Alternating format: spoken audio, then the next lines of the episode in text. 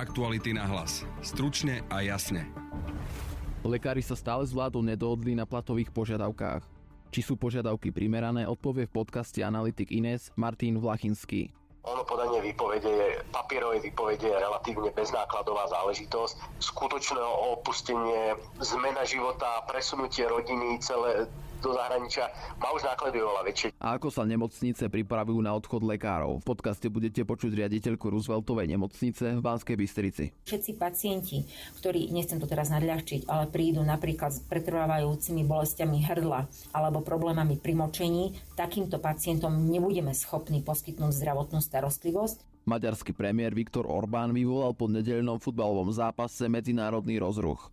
Môže za to šál okolo jeho krku, na ktorom bola mapa Veľkého Uhorska, ktoré územie zahrňa aj Slovensko. Prejav Orbána odsudili okrem Slovenska aj ďalšie krajiny.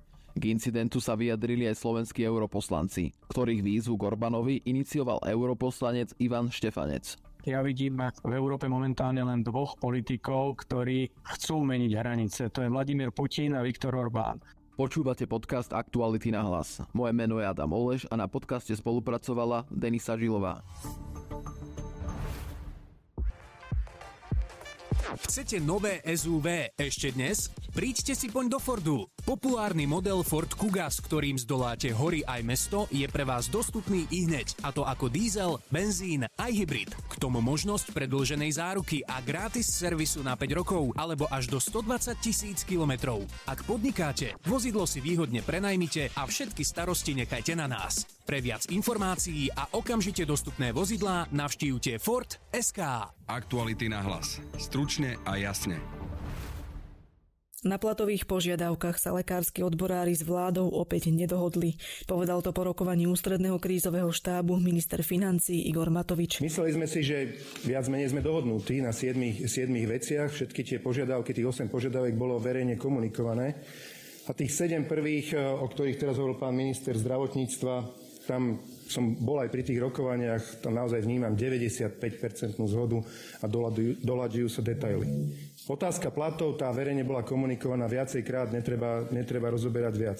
Lenže keď zrazu partner príde z druhej strany a predloží a toto je návrh dodatku k pracovnej zmluve pre tých ľudí, ktorí dali výpovede a v tom dodatku nájdete 10 ďalších požiadaviek typu skrátenie pracovného času zo 40 hodín na 37,5 typu dodatočný týždeň dovolenky a tak ďalej a tak ďalej a tak ďalej.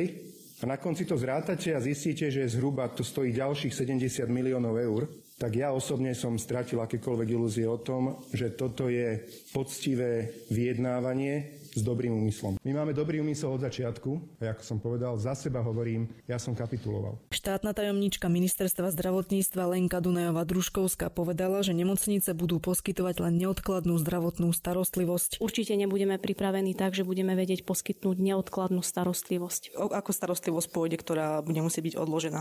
Budú musieť byť odložené plánované odkladné operácie. Čiže zameriame sa na neodkladnú urgentnú zdravotnú starostlivosť. Čiže to znamená, že ak sa mi stane nejaká nehoda, prídem na ambulanciu, tak e, ma vyšetria? Budeme musieť zabezpečiť sieť tak, aby akutná starostlivosť bola zabezpečená všetkým pacientom. Riaditeľka Rooseveltovej nemocnice v Banskej Bystrici Miriam Lapuníková priblížila, ako sa chcú od decembra postarať o dospelého pacienta.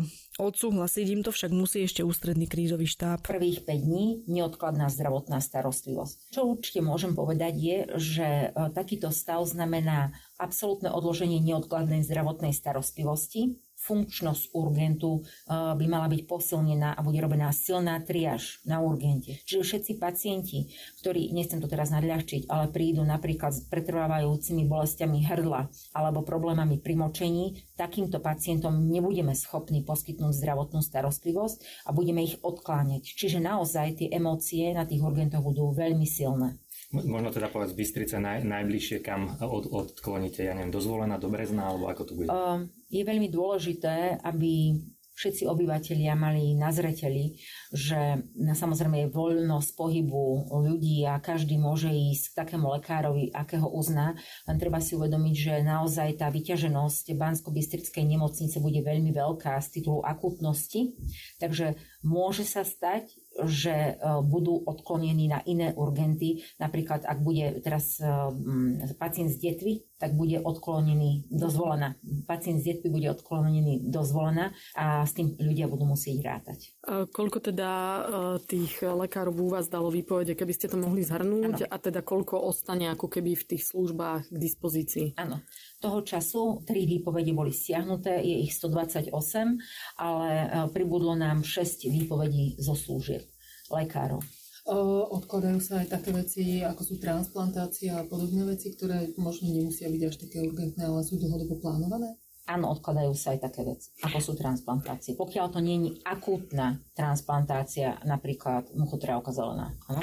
A už teraz vlastne oznamujete tým pacientom, ktorí majú plánované operácie, že teda sa neuskutočnia, alebo že sa odložia, alebo ako to máte vymyslené? Uh, Máme pripravenú komunikáciu smerom k pacientom, avšak realita je taká, že nie je v kompetencii štatutárneho orgánu rozhodnúť o odkladaní nejakého druhu výkonov, teda takéto rozhodnutie musí padnúť na ústrednom, respektíve rezortnom krízovom štábe. Čiže v tomto okamihu my čakáme na rozhodnutie, ktoré padne u kompetentných a my ho budeme len vykonávať. A teda ja sa chcem ešte opýtať, či tam platí aj to, že medzi tými nemocnicami sa budú anesteziológovia napríklad aj nejako presúvať, alebo, alebo je to inak vymyslené, alebo...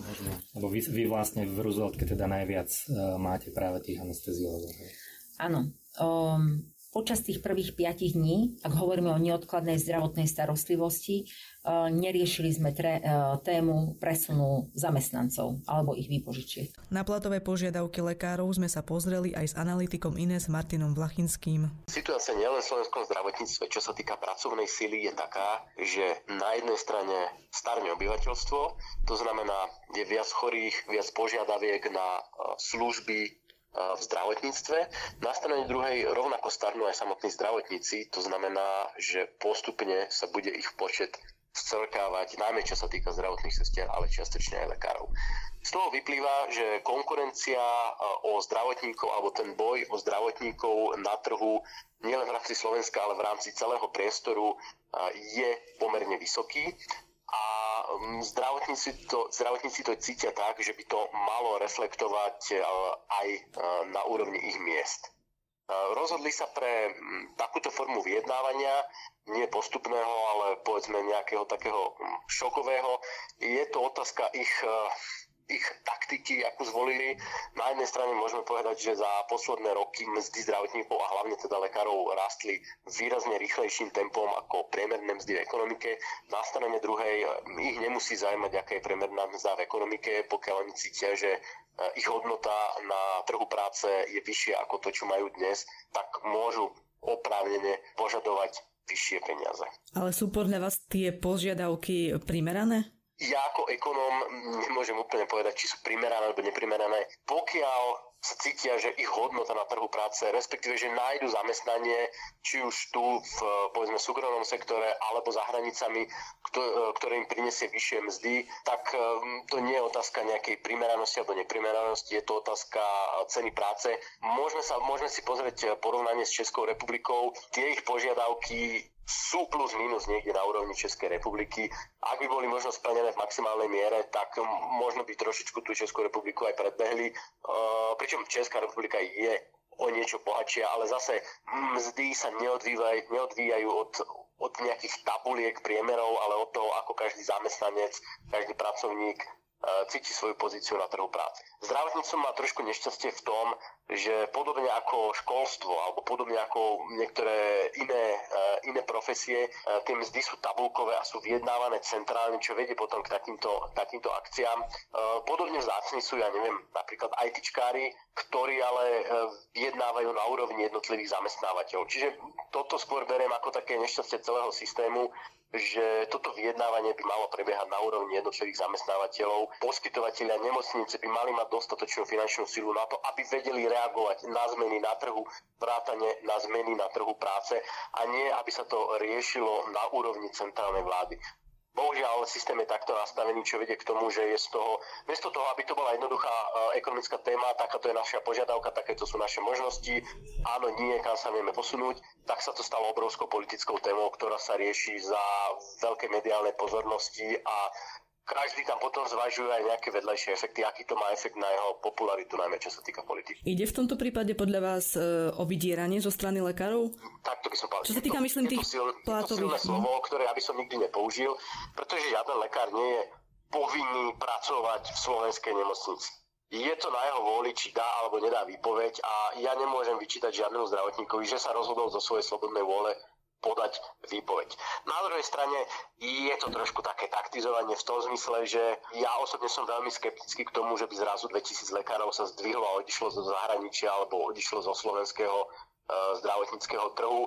Ono podanie výpovede, papierovej výpovede je relatívne beznákladová záležitosť. Skutočné opustenie, zmena života, presunutie rodiny celé do zahraničia má už náklady oveľa väčšie. Čiže z tohto hľadiska si myslím, že je to trošku také bafovanie, ale zase nechcem to zľahčovať, aj keby to nebolo 2000 lekárov, aj keby to bol nižší rad stoviek lekárov, ktorí reálne odídu z tých nemocníc, stále to znamená uh, pomerne veľký výpadok. Keď pridáte lekárovi na plate, tak e, pocíti to reálne aj ten pacient?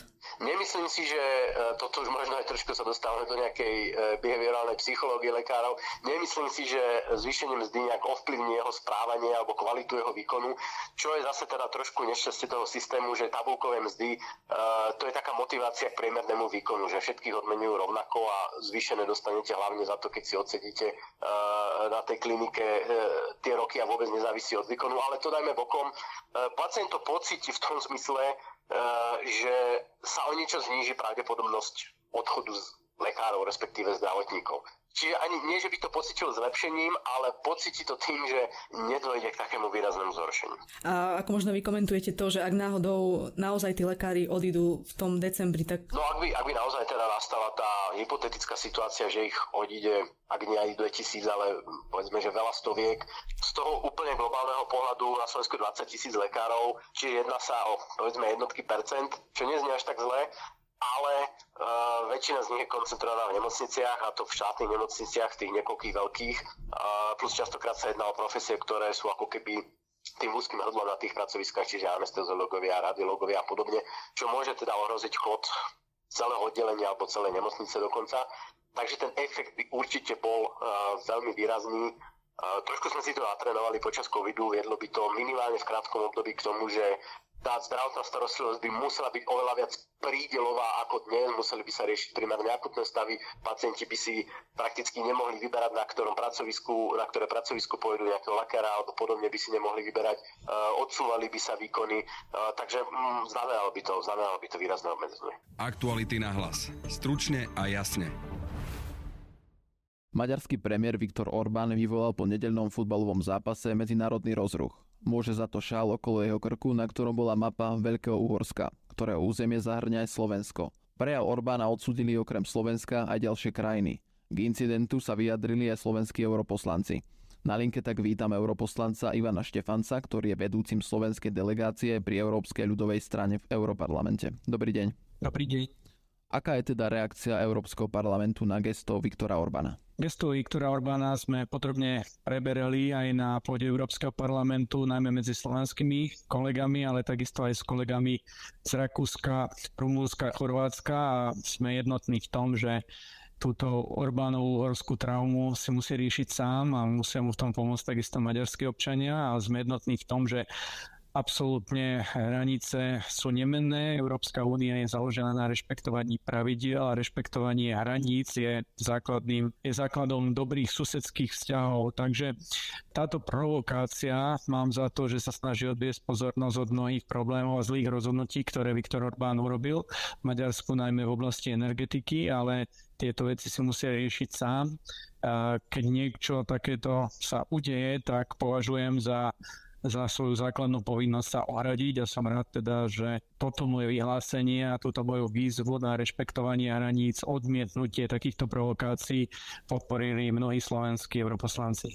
Tak čo chce podľa vás týmito gestami odkázať Viktor Orbán alebo dokázať? Viktor Orbán skúša. On skúša, kadiaľ môže, kde, kde až zájde. Je všeobecne známe, že uhorskú mapu má svoje kancelárii, tomu e, nikto nerozporuje, čo si dá do svojej kancelárii, ale keď e, niekedy sa predsa na verejnom priestore objaví akýkoľvek pre premiér s tým, že jeho farby zasahujú do zemia členských štátov iných, dokonca e, štyroch členských štátov Európskej únie a ďalších dvoch krajín, tak je to naozaj e, úplne primitívna pro, provokácia, ktorú treba odmietnúť. Som rád, že aj diplomácie okolitých krajín reagovali a že všetci, všetci mu dali jasne najavo, že toto nie je cesta pre dobré susedské vzťahy, ktoré si všetci želáme, sa musíme rešpektovať a naozaj dnes viac ako je inokedy my potrebujeme pokoj, eh, vzájomný rešpekt a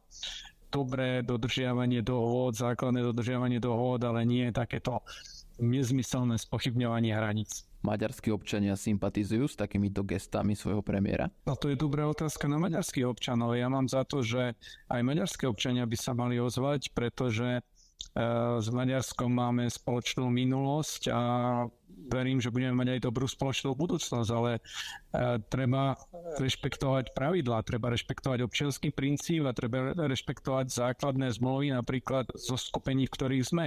To je Európska únia, to je Severoatlantická aliancia, to je neformálne zoskupenie V4, kde máme záujem o spoluprácu s našimi susedmi a s Maďarskom nás to oveľa spája. Myslím si, že ten pokoj a dobré vzťahy môžu byť len na prospech občanov aj Slovenska a Maďarska, ale ak niekto uh, urobí takúto provokáciu, treba sa jednoznačne ozvať. Uh, spochybňovanie hraníc nepatrí do 21. storočia. Vidíme, že čo, to deje, čo sa deje na Ukrajine a aké to má tragické za, uh, následky. Treba povedať, že ja vidím v Európe momentálne len dvoch politikov, ktorí chcú meniť hranice. To je Vladimír Putin a Viktor Orbán. Vidíme, že čo robí zločinecká Putinová agresia na Ukrajine, aké to má tragické následky pre Ukrajincov, konec koncov aj pre Rusov, a aké to má následky aj pre Európanov, ktorí to všetci znášajú vo vyšších cenách energií a tovarov. No a preto je dôležité eh, odmietnúť takéto spochybňovanie hraníc aj zo strany Viktora Orbána, ktorý, eh, ktorý sa o to pokúša a zamieňa si Uhorsko za Maďarsko. Takže je teda opäť vidieť tú podobnosť medzi Viktorom Orbánom a Vladimírom Putinom, keďže stále majú v hlavách predstavu o veľkom Maďarsku a naopak druhý o veľkom Rusku? Z môjho pohľadu áno a šal je toho dôkazom, že takéto nejaké snahy stále tu sú, také reminiscencie a proste ten revizionizmus nepatrí do 21. storočia. Sme obidvaja aj Slováci aj Maďari súčasťou Európskeho domu, kde je naše spolužitie založené na dodržiavaní pravidiel a Nikdy ma nenapadlo, keď sme vstupovali do únie, že budeme musieť eh, si pripomínať, eh, že kde sú hranice. Mám za to, že toto musí každý rešpektovať a premalovávať eh, akokoľvek možno nevinne, aj keď si myslím, že to nebolo nevinné, že to bolo zámerné, premalovávať časti teritórií svojich susedov maďarskými farbami je veľmi, veľmi nebezpečné a som rád, že to mnohí pochopili a odmietli. Problémom ale pri Viktorovi Orbánovi nie sú len jeho gesta, ale celkovo jeho politika. Dokáže Európska únia proti nemu zasiahnuť, keďže podľa najnovších informácií je Európska komisia už pripravená uvoľniť Maďarsku peniaze z Fondu obnovy a rovnako vidíme aj ako Maďarsko využíva svoje veto na vydieranie Európskej únie. Máte pravdu, že toto je dlhodobý problém. Viktor Orbán má nielen traumu uhorskú, ale aj ruskú autoritársku a ten spôsob vládnutia podľa mňa nepatrí do Európskej únie. Viackrát to európske inštitúcie dali najavo. Mimochodom stále beží konanie podľa článku 7, takže Maďarsko je pod drobnohľadom. To, ako sa správa maďarský premiér a aké opatrenia robí smerom k médiám, k akademickej slobode. To nie je súčasťou európskych pravidel. Konec koncov situácia v oblasti eurofondov je viac ako zlá v Maďarsku. Maďarsko má najväčšiu chybovosť, Maďarsko patrí k najhorším krajinám z hľadiska podozrení eh, v rámci eh, čerpania európskych prostriedkov. Takže tie chyby sú zrejme a ide o to, či ide vôľa ich naprávať. A o tom je teraz aj debata v Európskom parlamente aj s, s ďalšími európskymi inštitúciami, či Orbán je schopný a ochotný tieto veci naprávať. E, aj keď na jednej strane prejavili tú ochotu, preto aj ten ústretový krok zo strany európskych inštitúcií, že dobre, keď sa toto zmení, tak sa postupne budú mať prostriedky, tak e, nejaký krok z oboch strán bol urobený. Ale je otázka, že či dojde naozaj k náprave, ktorá je tak potrebná z hľadiska dodržiavania právneho štátu v Maďarsku. A z tohto pohľadu som trošku skeptický, pretože ten jeho spôsob výkonu moci je autoritársky a naozaj trpia ľudia tým, že de facto sloboda mm, médií neexistuje v Maďarsku, akademická sloboda je potláčaná, o eurofondoch už som hovoril, proste školstvo je centralizované, tak pomaly ako za komunizmu o každej školke rozhoduje v Maďarsku centrálna vláda. Aj tento systém vedie ešte stále ku väčšej a väčšej korupcii, takže namiesto decentralizácie, na ktorej je založená európska politika, aby aj, aj zdroje európske, aj slobody sa boli čo najbližšie k občanovi, tak eh, Maďarsku je eh, to presne naopak, že stále viac a viac vecí sa centralizuje zámerne pod eh, rozhodnutie vlády a politickej strany, ktorá momentálne v Maďarsku vládne. Takže zatiaľ nevidíte nejakú väčšiu nápravu zo strany Maďarska? Vidím tam nejaké deklarácie, ktoré hovoria o tom, že majú záujem o nápravu, pretože treba povedať, keď uh, si uvedomili, že okolko európskych prostriedkov prídu, tak uh, sa zlakli a začali úplne ináč hovoriť. Tá retorika sa zásadne zmenila a dokonca aj nejaké návrhy opatrení na lepšiu kontrolu európskych prostriedkov sú na stole. No na základe tohoto teraz prebiehajú jednania a uvidíme, že či sa podarí eh, dohodnúť, že či tie zmeny naozaj v Maďarsku prebehnú tak, aby najmä fond obnovy odolnosti bol uvoľnený. To je teraz otázka na ďalšie dni.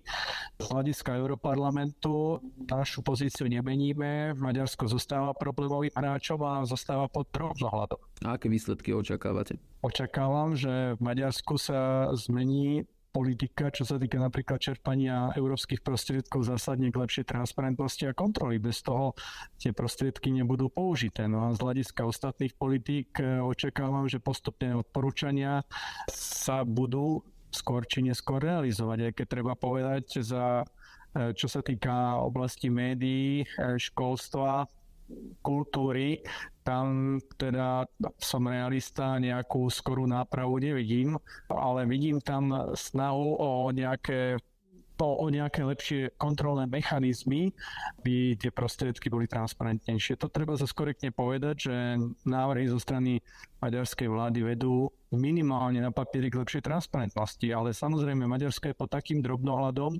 že nedá sa len spoliehať na to, že dajú niečo na papier, uvoľnia sa prostriedky. Proste tá kontrola je permanentná zo strany európskej inštitúcií, takže nezalepia oči európskej inštitúciám len návrhom. E, musí to byť e, naozaj realita, ktorá sa premietne do zmeny systému čerpania eurofondov a aj teda prejaví sa vo fonde obnovy a odolnosti. To bol europoslanec Ivan Štefanec. Ďakujem za rozhovor. Ja ďakujem, do počutia. To je z dnešného podcastu všetko. Na podcaste spolupracovala Denisa Žilová. Pekný zvyšok dňa vám praje Adam Oleš. Aktuality na hlas. Stručne a jasne.